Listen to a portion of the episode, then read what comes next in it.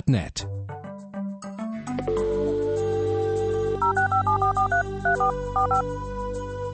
This is the Bible Line, a live radio call in program with Dr. Carl Broggi. Dr. Broggi is the senior pastor of Community Bible Church of Beaufort, South Carolina.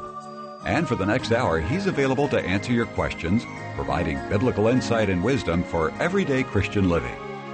Our phone lines are open, and if you have a question, you may call 525 1859 locally or outside the immediate area, call toll free 877 924 7980. Now let's join Dr. Carl Broggi. Study and show yourself approved of God as a workman who is not ashamed, rightly dividing the word of truth. We welcome you this hour to the Bible line. If you're a first time listener, for the next hour, we'll be taking questions that you may have from God's Word or a challenge you're facing in your life that you'd like biblical counsel on, or some challenge in your ministry that you need direction. If we can help by God's grace, we will. All you need to do is pick up the phone locally. Again, the number is 525 1859. 525 1859, area code 843. For our internet listeners, you can reach us at our toll free number if you prefer, and that number is 877, the call letters, WAGP 980. So the 877 number is WAGP 980. Or if you prefer, you can uh, email us here directly into the studio, and your question will pop up on the screen. And the email address is TBL for the Bible line, TBL at WAGP.net. We always give live callers preference. And um, some call and they don't want to go on the air live and they're just happy to dictate their questions. So we're happy to receive it however you'd like to give it today. Let's go ahead and get started, Rick. Where are we today? Well, we had a few questions we didn't get to last week. Okay. So um, this was actually referring to a message you gave a couple of weeks ago. You were teaching on how there will be many Jews who will come to Christ. And this person would like to know will those Jews be ones who've previously heard the gospel and rejected it? or will it be the first time they hear the gospel? That's a good question. Uh, I don't think that God has a, a, double standard, so to speak, when it relates to uh, His people. Clearly, uh, in Second Thessalonians chapter two, Paul speaks of a coming event. He says, "Let no one in any way deceive you." For it, the return of Christ will not come, or actually, for it, referring to the day of the Lord, that begins with the rapture of the church and goes all the way through the millennium. For it will not come unless the apostasy comes first and the man of lawlessness is revealed. The son of destruction who opposes and exalts himself above every so called God or object of worship, such that he takes his seat in the temple of God, displaying himself as being God. So, Paul is speaking of a future day. The church at Thessalonica thought that, well, maybe uh, we um, didn't understand what Paul taught on the rapture, and we are in the day of the Lord. The day of the Lord mimics a biblical day. It's not a 24 hour day, it's a long progressed period of time that begins with the Great Tribulation. Uh, it starts dark, it gets bright when Jesus comes back at the second coming. Uh, for a millennium, he will reign upon the earth, and at the end of the millennium, it will get dark again as those people during the millennium. Tribulation saints who had an opportunity to have children during the millennium, some of their children did not respond in faith, and and the devil who's been loosed uh, at the end of that thousand years will have an opportunity to tempt them, and many will go against the Christ. Here's the point God doesn't have two standards. He has the same standard for all of his people as it relates to tribulation saints, whether it relates to Jews, Gentiles, whatever it might be. And so Paul makes it very clear that they were not in that day. But when that day comes, it will be a horrible day. And so he says, and then that lawless one will be revealed, whom the Lord will slay with the breath of his mouth and bring to an end at the appearance of his coming. That is, the one whose coming is in accord with the activity of Satan, with all power and signs and false wonders, and with all the deception of wickedness for those who perish. And so he says, for this reason, God will send on them a deluding influence, that they may not believe, that they may believe what is false in order to be judged because they did not receive the truth. So, very plainly. If a person hears the gospel in clarity and power and they do nothing with the gospel, once the day of the Lord begins, I don't care who they are, Jew, Gentile, doesn't matter. God is very plain that they will not believe during the time of the Great Tribulation period. They will be a part of that great multitude of people whom God judges with a deluding influence that they might believe what is false. They will indeed embrace the Antichrist. Now, with that said, most Jewish people that I meet today have never heard the gospel.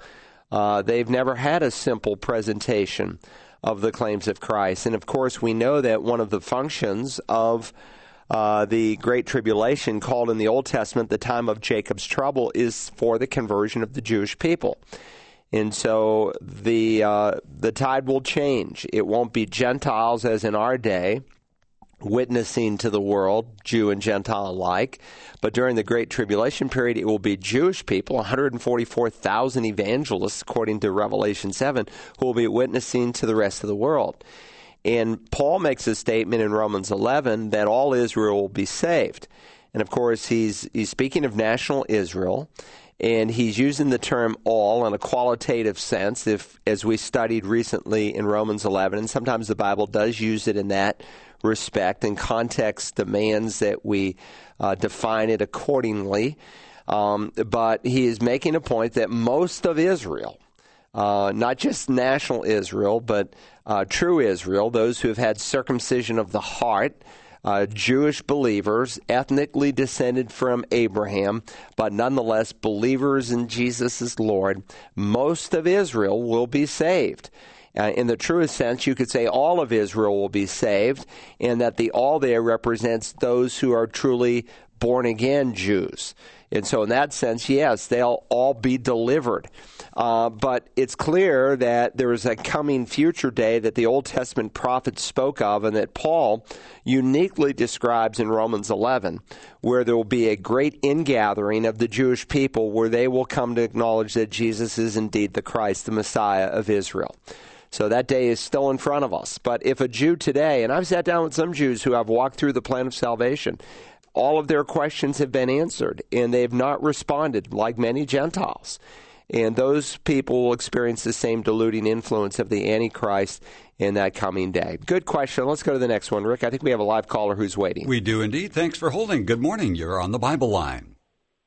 Yes, I called. I had a two part question, but now I have another question. It's like a follow up question to what you were just talking about. All right, go ahead. And after I ask you, I want to hang up and listen to everything you're saying. That'd be fine. But my follow up question was um, Will the raptured believers that come back during the millennium, will they live entirely the a thousand years and only the non believers that were born during the tribulation, I mean, during the millennium, die?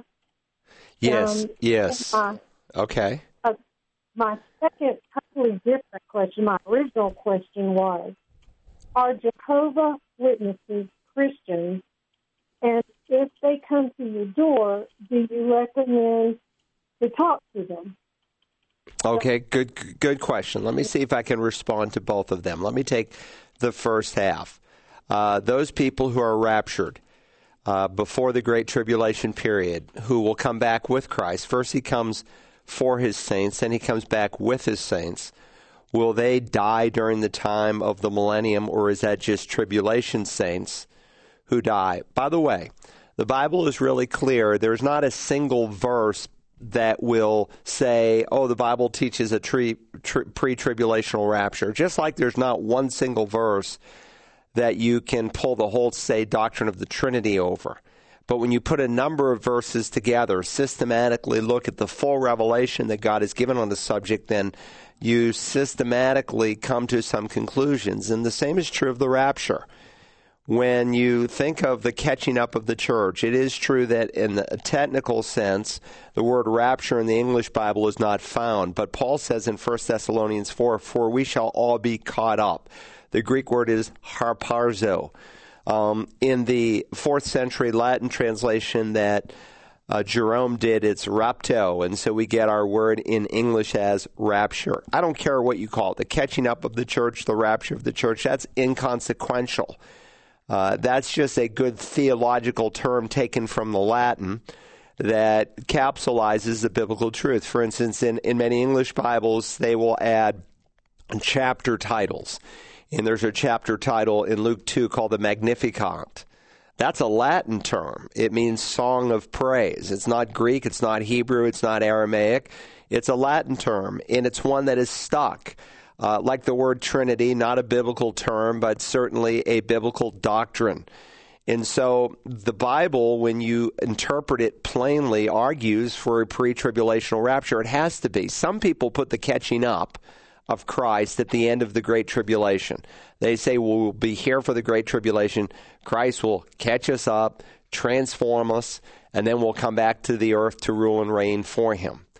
The problem with that is while the devil is bound for a thousand years, at the end of the thousand years, the Bible is clear that the devil is loosed and then he's able to tempt the nations of the world to go against God's Messiah. Well, who can he tempt if we're all in resurrected bodies? So when you look at this whole scenario of events, the church is first caught up during the time of the Great Tribulation, there are people who come and acknowledge Jesus as Lord. And Jesus says in the Olivet Discourse in Matthew 24 that unless those days had been cut short, no one would have survived. But for the sake of the elect, those tribulation saints who have acknowledged Jesus as Lord, those days will be cut short. And so he comes back at the end of the seven years. One will be taken, one will be left.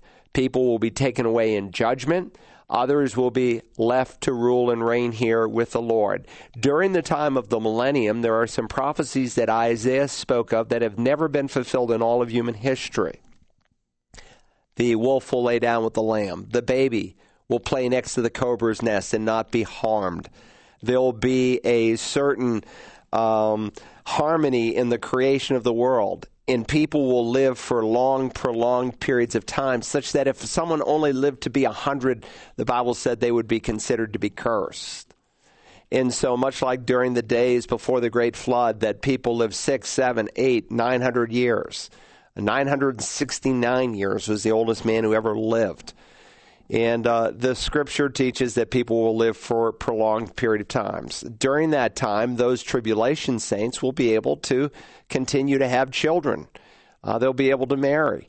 And uh, they'll be able to see not only their children, but their grandchildren, their great grandchildren. And if you live for a thousand years, you probably see a lot of generations. Just because I am a believer doesn't automatically make my children a believer. I became a child of God through faith in Christ. While God has children, He has no grandchildren. And so the children of tribulation saints will have to respond. You say, but Jesus will literally be here on the earth. Why would they not respond? I mean, they've got visible proof before their eyes of God in human flesh. Listen, they had visible proof before of God in human flesh when Jesus walked on the earth and people didn't respond then. They saw miracles done right before their own eyes, but they didn't respond. So there will be a number of people who will remain in unbelief during the time of the Great Tribulation and the, uh, during the time of the millennium. And at the end of the millennium, Satan will be loosed. So if uh, if the rapture of the church happens at the end of the tribulation, when we are in resurrected bodies, we're like the angels. We neither marry nor are given in marriage. And so some people, therefore, say, well, there is no millennium. They spiritualize it like those typically in the Reformed faith. There's no literal thousand year reign upon the earth. You cannot erase those scriptures. There's dozens of passages in the Old Testament that speak of a literal future kingdom where Messiah will sit on David's throne. No one has sat on David's throne since the time of the Gentiles began under Nebuchadnezzar. There's been no king in Israel. And even after they came back after the deportation to Babylon, they came back not to set up a throne, but to establish a temple. There was no one sitting on David's throne, and the next one who will sit on David's throne will be the the Messiah himself, the Lord Jesus Christ. And so you can't spiritualize those passages. Now, the length of the millennium is not something revealed in the Old Testament. The fact that there is a kingdom um, is revealed in the Old Testament, but the length of that kingdom, namely a millennium, a thousand years, is a New Testament revelation that God has given to us. So it demands a pre tribulational rapture. So if we're in resurrected bodies, we'll be like the angels. We, we don't marry. Um, and we will also uh, not die because we'll have a resurrected body like Christ. The second half of your question are Jehovah's Witness Christians? Absolutely not. They are not believers. They deny the deity of Christ, they deny the doctrine of, of the Trinity, they deny the virgin birth of Christ. Should you let them into your home. I would be really weary of most Christians doing that because um, God, you know, in a, in the truest sense, when He speaks of opening your home, in the context, it's for hospitality. Because in the day when uh, John wrote his short epistles where he deals with this subject in 2nd and 3rd John. There were virtually no hotels, and the few hotels that were there were dirty and unsafe and usually filled with prostitutes. And so believers would open their homes to other believers, and John warns against opening your home to a false teacher because then you're underwriting his ministry by showing him uh, hospitality. You're strengthening him for the work of the devil. Uh, but again, I would just caution any new believer, especially, of opening your home to a Jehovah's Witness because it usually won't accomplish much for you. And, uh, you know, new believers are like magnets for the cults. Uh, the devil knows where there are new believers, and while he cannot rob a person of their eternal salvation, he can certainly slow them down. And if he can, he will and he'll send a Jehovah's Witness to your door if you're either a new believer or a young believer. In that, though you've been Christian, a believer for years, you may not have matured, and the devil wants to throw you off center. So, even this caller who called to even ask are Jehovah's Witnesses Christians?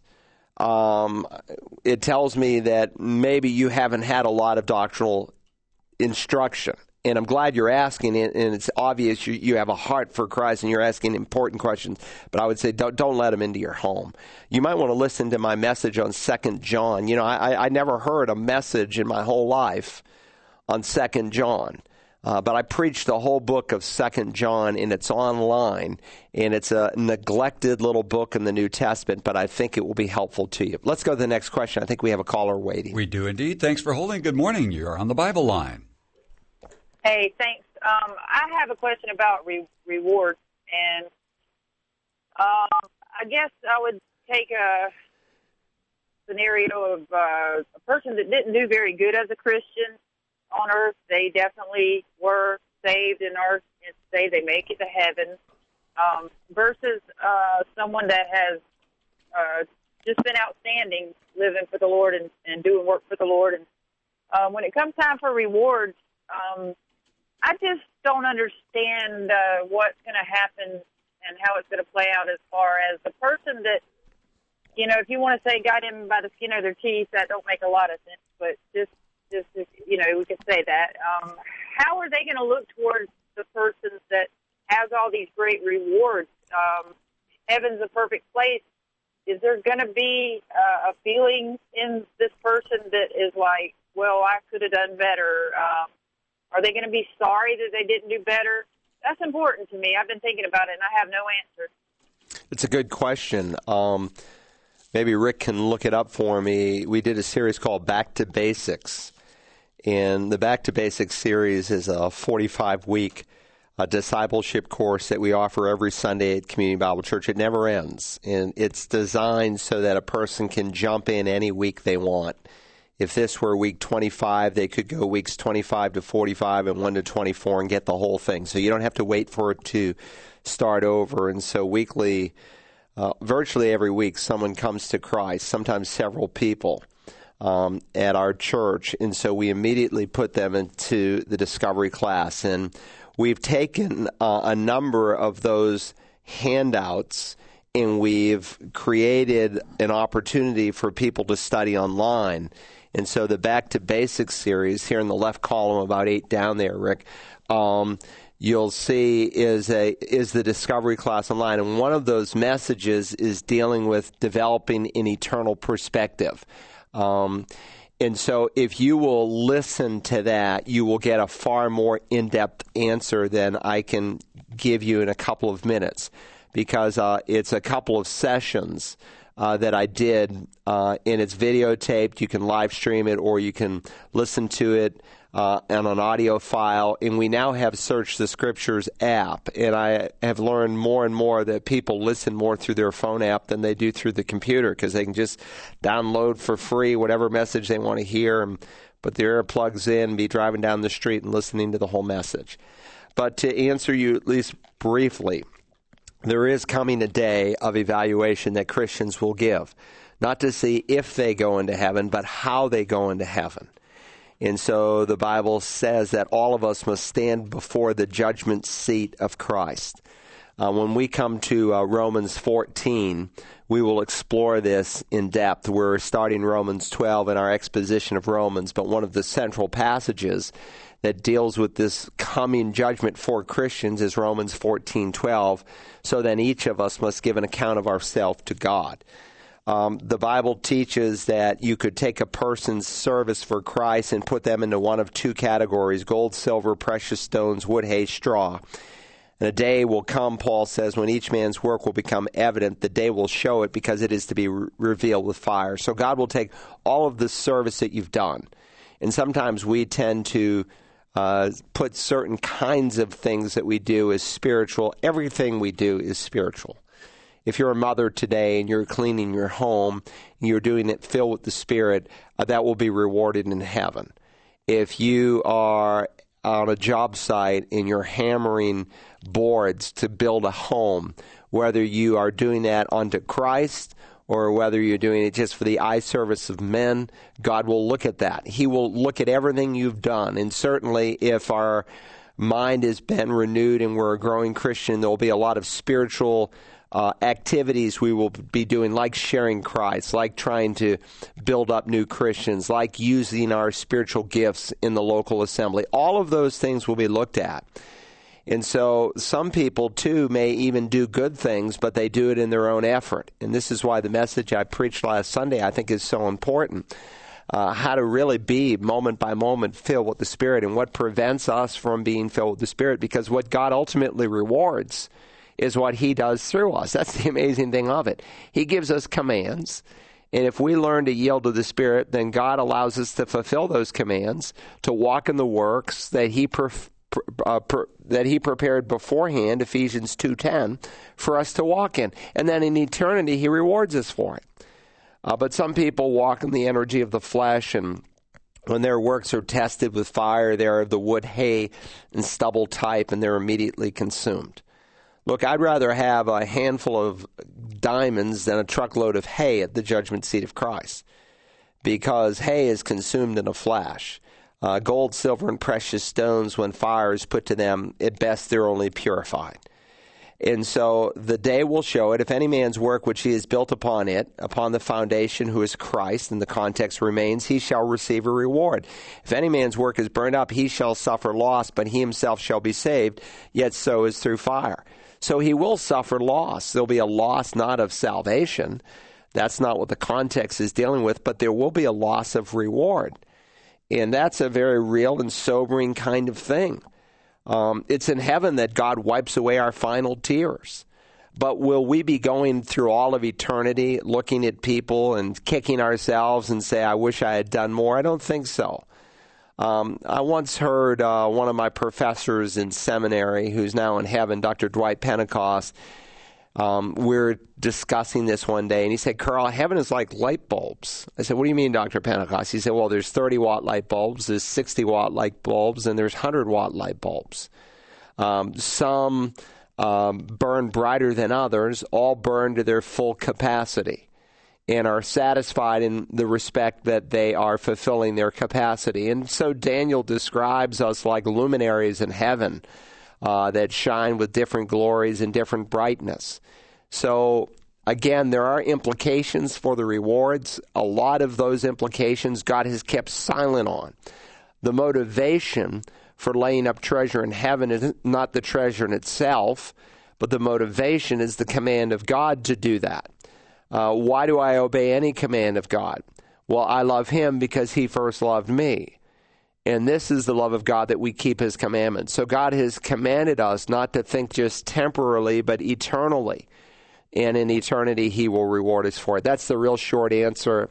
Uh, Rick, what session is that in the Back to Basics series?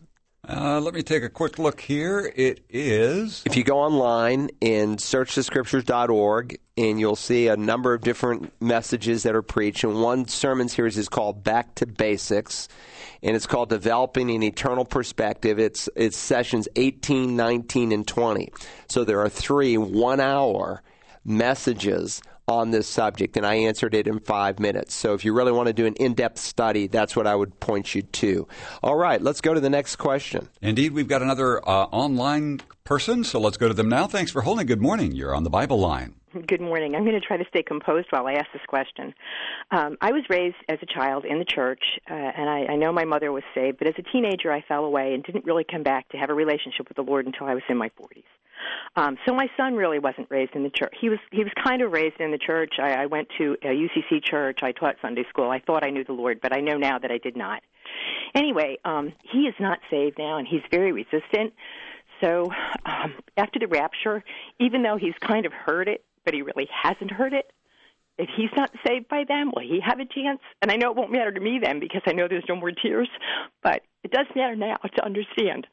Well, I appreciate your heart in asking that question. And, you know, you were in an apostate denomination. The UCC has been, United Church of Christ, has been an apostate denomination for four decades.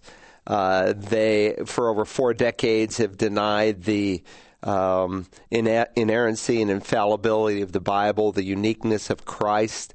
Uh, they were the first uh, so called Protestant denomination in the United States to affirm homosexual marriage. And by the way, it was a UCC church that our president was involved in up there in Chicago. And again, sometimes people are in those denominations because they don't know any better. So, you know, I understand the way our president thinks because he was brought up in a liberal apostate church and a part of one for some years there in the Chicago area that does not represent the Lord Jesus Christ. So we should pray for him and have compassion in our hearts towards him. There are some people who are in apostate religion because they've heard the truth and they've rejected it. I don't know in reference to our president if that's his situation. There are other people who are in those churches because that's all they've known. And many times when they hear the truth, they end up leaving um, and becoming true believers. My guess is, is that your son has not heard the gospel in clarity and in power. And if that's his situation, you know, again, what he's rejected was not so much Christianity, but a poor caricature of it.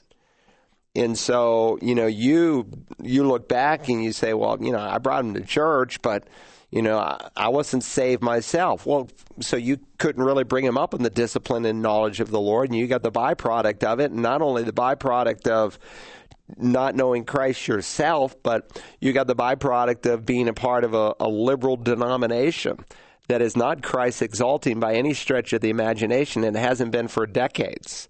And very often, you see, this kind of blows people away because sometimes when they go to these churches, they see the veneer that looks very Christian, but because they're not discerning, they're unable to appraise all things like the spiritually mature believer is, according to 1 Corinthians 2.15, because they lack that discernment, they think it's Christian and they think, oh, well, you know, it, they use the same language very often of historic Christianity, of course, because that's the way the devil works. He doesn't typically come with, you know, a, a, pitchfork and horns coming out of his head. He comes as an angel of light. Uh, and, and if he does, Paul says, so don't his servants, his ministers, his preachers, his pastors. So they look Christian, they talk Christian, but they're not. And so, you know, your your son walked away from an apostate faith. I'm glad he did, uh, in that he didn't walk away from the true faith. And so you continue to pray for him. Take responsibility with him. And just, and I'm sure you probably have, to say, you know, son, you may not understand all this right now, but the church that we were raised in really didn't believe the Bible. The denomination that we were a part of did not ascribe to the Bible as God's infallible word. Even when you were being raised, um, it denied that the Bible was fully inspired. Again, they use the terminology, but they redefine it. Yeah, the UCC pastor will say the Bible's inspired. But when push comes to the shove, what do you mean inspired? Well, you know, Shakespeare was inspired too. Uh, so, but it's not a unique inspiration from God, or it's inspired but partially because there were fallen, sinful men who wrote it. And so they would say that those fallen, sinful foibles bled through the pages of Scripture. Oh, no, no, no. God the Holy Spirit he inspired his word, yes, through sinful men, but sinful men who wrote infallibly. Why? Because they were moved along by God the Holy Spirit. So, son, I didn't bring you to a church that really represented God well, and I just want you to know that because I want you to know that what you've left is not really true Christianity. But I'm, I'm just praying for you. I didn't have eyes to see it then, but I'm praying for you that there'll come a time when you'll you'll want to rethink through some of these things. So again, um, there might be little open doors of opportunity that you can ask God to give you. Paul prayed for that. Ask the Colossians to pray for him in that same way.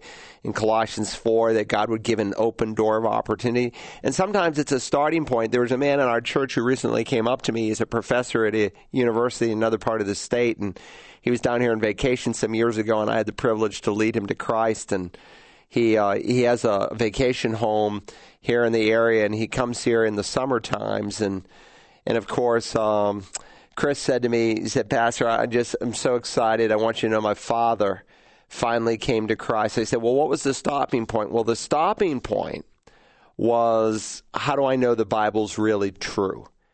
And so he said, I said to him, Well, Dad, can I at least read you this book? The guy's on his deathbed with weeks to live how to prove the Bible is true. And so he read that to him word for word as his father listened.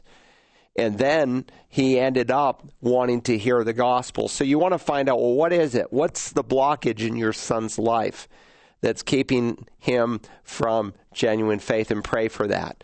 So again, God alone knows the heart. God cares about your son. He, God's not in the business of wanting people to perish. He wishes that none should perish and you just keep praying for him and living for Christ and loving him, and God can turn things around. Sometimes it's like turning a light switch on, and it just blows me away sometimes because you see these people who are hateful and resistant, and it's like God turned a light switch on, and everything began to change. Let's go to the next question, Rick. I All appreciate right. that. 525 1859, toll free, 877 924 7980. And if you had a question today or would like to re listen to today's message, you can do so at wagp.net and click on the Bible line and uh, look at the archived copies. We'll get it on in a matter of just a couple of hours. Um, we did have a question come in. A listener would like your opinion on a church where people come for prayer and healing. Is this uh, the power of God or the power of Satan? Well, it depends on the church, like anything else. You know, the Bible says we do not have because we do not ask.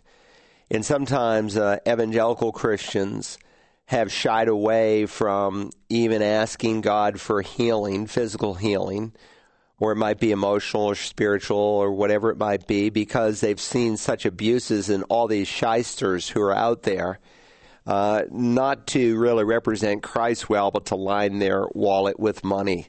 I mean, who wants to be sick? That message sells that you can be healed. And when there's the faith healer there, many times with all of his phony miracles that are planted out there, uh, to when they get caught, they say, "Well, we're just trying to build people's faith. Uh, we're not doing an evil thing. We're doing a bad. We're doing a good thing." Um, you know, they're in it for the money. So balance is everything. A ministry that solely and exclusively uh, emphasizes a healing ministry to the exclusion of teaching the whole doctrine of Scripture is a ministry obviously out of balance. And so, again, typically ministries where this is their sole pointed emphasis there's an underlining motivation that's really not biblically oriented. So I don't want to say that not knowing the specifics of the ministry that you have in mind that it's demonic because it may not be. Uh, sometimes, you know, Christians just fail to ask the Lord, and sometimes God does miracles. He does beyond anything we could ask or think. Uh, that's not to say that God does not use medicine. But our hope should not be in medicine. Our hope should be in the great physician, the Lord Himself. When King Asa sought the physicians to the exclusion of seeking God, God was displeased.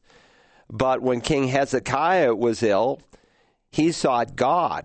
And then God used a medical means as dictated through his servant Isaiah to bring about physical healing. So God can use medical means. God told Timothy not to drink water exclusively. He probably was on some kind of Nazarite vow, and as a pastor, especially one who traveled as much as he did, where much of the water could easily make you sick, they would add a little wine to the water that would kill the bacteria and make it safe to drink. And Timothy maybe didn't even want to do that. And so, for medicinal reasons, not using strong drink, raw wine, fermented, but wine mixed with water, uh, Paul was giving Timothy instruction. All medicines ultimately, whether it's herbal or or you know man-made, it comes from things that God has created. You can't make something out of nothing. So it's things that God has created on the earth. Now, many times there are pharmaceutical companies that realize, sometimes even through tribal medicine, where they've seen these tribes in the Amazon and stuff come up with some cures, and they, they say, well, what is it that is in this plant? And they'll do some analysis and they're able to reproduce it, but not out of nothing out of things that God has already created. You can't make nothing out of nothing. Only God can do that. So God uses sometimes medical means. And even when we are sick and we're going to the doctor, we should pray and ask God to intervene and to work and to use that doctor and for him to even do far beyond what the doctor is able to do. Uh, and if God chooses to heal apart from the doctor, which is not typical, but he can, uh, then then he's certainly welcome to do that. All right, very good. 525 1859, toll free. 877 924 7980. And our next uh, person dictated their question. Uh, they'd like to know if you know anything about the series of books called Counterpoints Bible and Theology. Had not heard of these authors and want to know if they are biblically sound. And here are some of them. Four Views on Divine Providence, Counterpoints Bible and Theology by Dennis Jowers, William Lane Craig, Ron Highfield, Gregory A. Boyd, and Paul Koss Helseth, along with Stanley N. Gundry, who is the series editor. Well, Gundry is the series editor. It's, it's a series done by Zondervan, and it's really mimicking something that Multnomah Press did years ago they had like a, a five views on the return of Christ. Uh, I think they have a four view book on that. Um, and Multnomah did a number of uh, critical concern books where there were good Christian people who maybe differed on doctrinal issues and they presented them. So there's a whole series in this Zondervan series, like Four Views on Baptism, different views on church government, uh, different views on divorce, different views on creation and evolution, four views on hell, and so forth.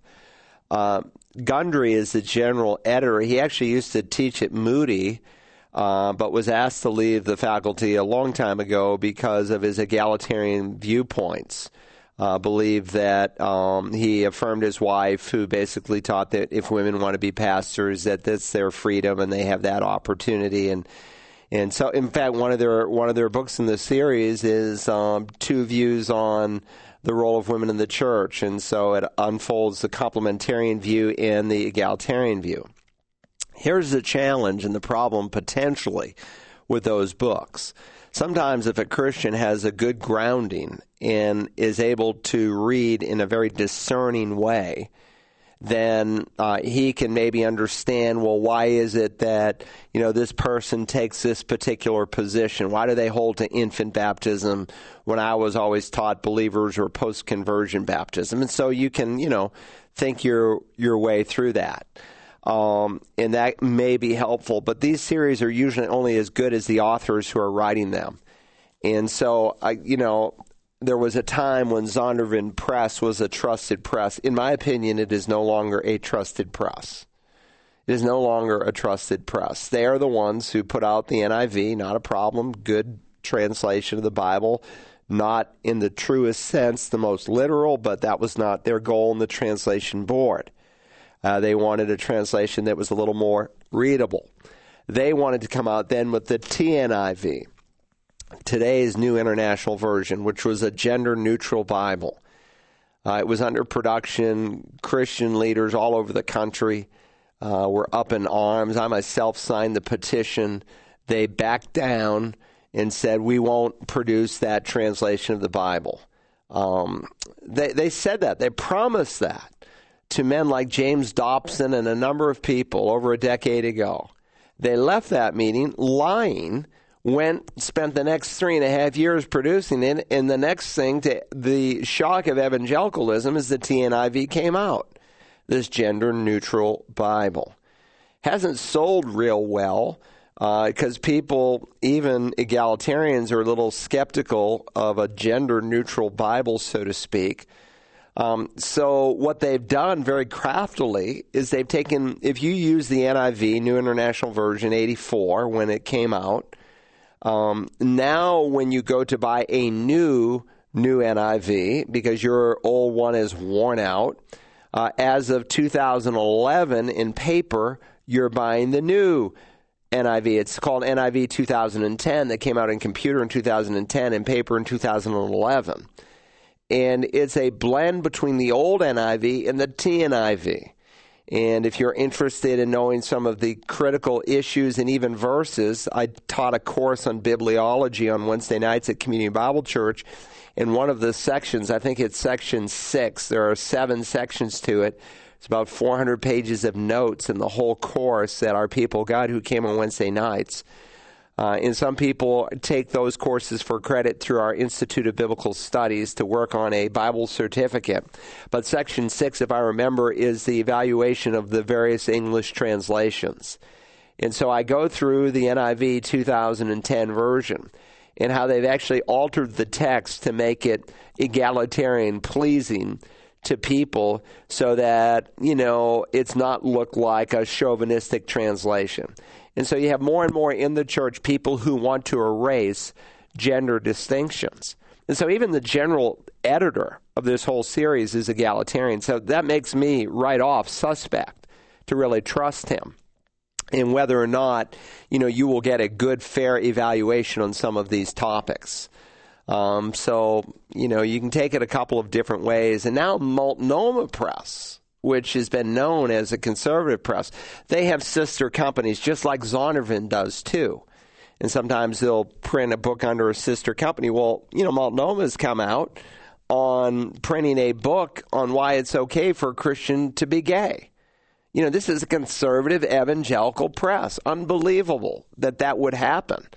Um, they say, well, that's, that's one of our sister companies. They're responsible. That sister company is under them financially connected and otherwise. So this is not good, but these are the days that we live in. Let's go to the next question. Jennifer from Mount Pleasant would uh, like to know the following. She says uh, she and her husband moved to Mount Pleasant back in January. They've visited various churches, but cannot seem to find a church where God is calling them to become members.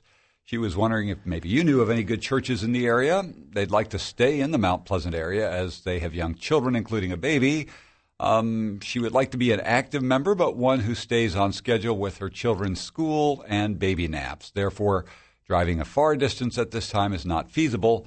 She would really love some help with this. Well, probably the strongest church in the Mount Pleasant area would be what's called ECBC, East Cooper Baptist Church. Uh, the pastor's been there for a long time, uh, 30 plus years. Buster Brown is his name, as he's called. He's a Citadel graduate. Yeah. Uh, in either case, he's um, he's more reformed in his theology than I am. So he, he's a five point Calvinist. Um, and they emphasize that some Sundays maybe more than others, but lay that aside he has the gospel, they're Bible believing, and the Christian who wants to grow could certainly grow in that church. And they have a lot of good ministries to God's people. So while I would, you know, differ with him on his hyper Calvinism, I still would affirm him as a brother in Christ and one who holds to the infallibility of God's word and is committed to preaching it and trying to win people to the Lord. So I'm grateful to the Lord for that church. You're trying to find a church, you have to find one. This is not optional. You have to dig in somewhere. So, you know, you find the church that is best for you to go to and dig in and become a member. Ultimately, remember, there's no excuse for not being in a local assembly of Christians. You have to be a part. You cannot forsake the assembling together of the brethren. You cannot say, well, we're going to have home church and this is our church. No, that is not a church. Your Bible study that you go to during the week, that is not a church. What constitutes a church? Well, you might want to listen to uh, our our series on eschato- on ecclesiology, the doctrine of the church, and we have a whole course on that. And one of the messages is what is a church? Well, among other things, it's organized with elders and deacons, and it practices the ordinances of the Lord's Supper and baptism. It's involved in world missions. Uh, there's accountability, et cetera, et cetera, et cetera, et cetera there are certain marks that constitute a local church. Not to mention, if your husband is the so called pastor and you're his congregant along with any children you have, that's not a church. That is not a local church. It doesn't even represent a handful of spiritual gifts that are necessary for the maturation of the body of Christ. There are certain gifts that God gives in the church, and when they all come together, they function like the human body functions together with many different parts, and each one is necessary. And if there's only one or two gifts there, you don't have what's needed to grow and really mature in Christ. So you, you'll be stunted.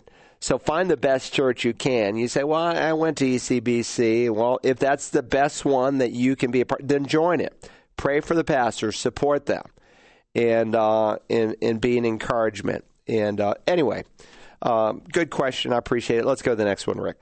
All right. I don't think we've ever had this question. Uh, our caller heard the answer about the rewards in heaven and would like to know if we'll be judged for the candidates for office for whom we voted. Uh, for example, if we knew that this person was or was not a Christian and voted for them uh, regardless for all the deeds done in the body, whether good or bad. Paul says in 2 Corinthians 5:10. So if you are a Democrat and you voted for some baby murdering pro homosexual candidate because you only vote Democrat, then you voted sinfully. Or if you're a Republican and you voted for some Republican who's in favor of gay marriage, in favor of the murder of little babies and you voted for that Republican because you only vote Republican, then you voted sinfully. Part of rendering to Caesar what is Caesar's and to God what is God's in this republic where we have a government of the people, for the people, and by the people is to represent Christ as his ambassador. And you are to do that well and as best you can and prayerfully. So that's not a responsibility you just kind of blow off that's an, an important responsibility that you take. So, yeah, God looks at everything. He looks at everything we've done. He, he, he measures every word that we speak, the Bible says.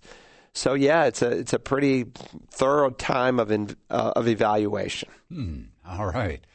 Um, our next question comes from Shannon in La Crosse, Wisconsin, who writes, how do all the races come about after the flood, since it was just Noah and his family? And she references Genesis 6, 2 Peter 2, Jude 6. Uh, angels who left their abode and mingled with human women were cast into hell. So are they still doing it as people are still seemingly continuously bad? And so what good was the flood? I guess that's a three part question. it is, yeah. Uh, a couple ways I might be able to help you and direct you. Uh, go listen to my Genesis message on Genesis 6 I think I covered the first six or seven verses. Uh, again, if you can go to searchthescriptures.org, click on Genesis, you'll see I preach 50 some messages all the way through the book of Genesis. Go to Genesis, click on Genesis 6, and you'll see the message first. I think look at that issue dealing with uh, the B'nai Elohim, the sons of God cohabitating with the daughters of men. That that's one issue all in and of itself. Where do the races come, which is really the centrality of your question. It has nothing to do with what took place in Genesis six. uh, the flood and in the severity of it may indeed be a byproduct of what took place in Genesis 6. Satan probably was trying to corrupt the bloodline of humanity in order to um, thwart God's plan to bring the Messiah, who must be both God and human. Uh, in either case, the races, only Christians really have a biblical explanation for the races. I say Christians, Christians and Jews as well, who believe in the Word of God. And so when you come to Genesis 10 and 11, uh, you have the descendants of Noah and then the uh, Tower of Babel that will follow. And so, yes, there were three families that came off the ark and they had children and they had children and they had children. And there came a time when the people got self centered and kind of forgot the lessons from the great flood. And they said, Come, let us build for ourselves a city and a tower whose top will reach into heaven. And let us make for ourselves a name, lest we be scattered abroad over the face of the whole earth. And God responded, Behold, they are one people, and they have the same language. And this is what they began to do, and now nothing which they purpose to do will be impossible. And so God knew the propensity for evil under one single umbrella was far greater than if they were divided. And so God confused the languages.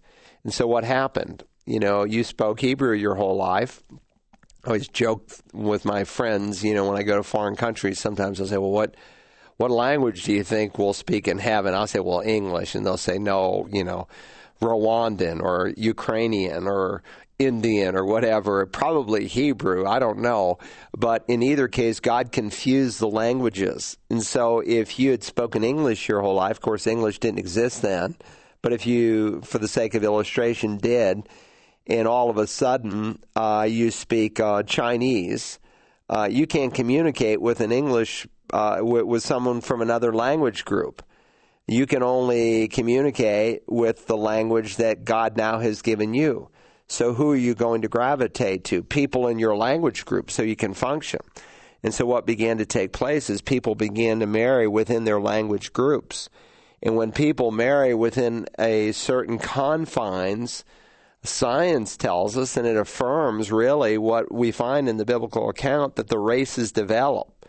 And so there are certain genetic distinctives that begin to form. Uh, we still all go back to our original founder, Adam. We're all descendants of Adam, and that in that sense, everyone listening to me, we're kin. We're related to each other because we all ultimately come from the first human couple. But the races really develop here in Genesis uh, 10 and 11. So, what you might want to do is again go back to the Genesis series and listen to these two messages that I preach on Genesis 10 and 11 because it will help you to understand the races. And really, that whole section begins in 10, and 11 is the explanation of how it all unfolded and how it took place. Good question. Let's go to the next one, Rick. Okay, we've got about two minutes. I'm not sure whether we can cover this all, but if all revelation past the fourth chapter is future, do you think Satan still has access to the throne of God, accusing us day and night? Or are we to think, as John 12, when Jesus said, Now is the ruler of this world cast out, that he was then hurled to earth to persecute Israel and the church. Well, we're, we're about out of time, but let me just briefly review the career of Satan. He started as a holy angel, and at one point, wanting to be like God, Isaiah 14 and Ezekiel 28, he rebelled against God, and Jesus references that fall in Luke 10. He says, I saw him fall from heaven. So he's become the God of this world.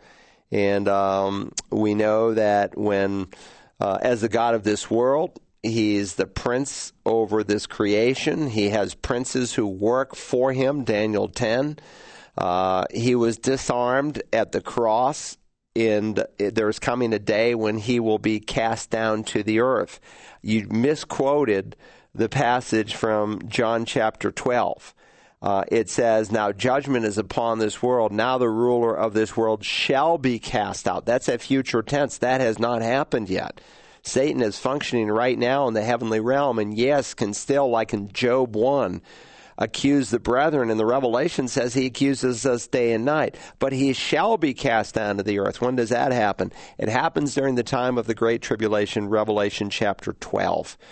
At the end of the tribulation, he'll be bound for a thousand years. The end of the thousand years, loose for a br- brief period of time, and then cast into the lake of fire for all of eternity. You might want to listen to my series. Again, it's an Institute of Biblical Study series on angelology and we did it in two parts angels for us and angels against us.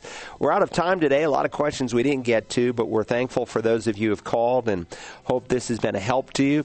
If you're living within a 50 mile radius of Beaufort County and you don't have a church home, I invite you this Sunday to Community Bible Church, two locations in Bluffton and in Beaufort. Have a great day.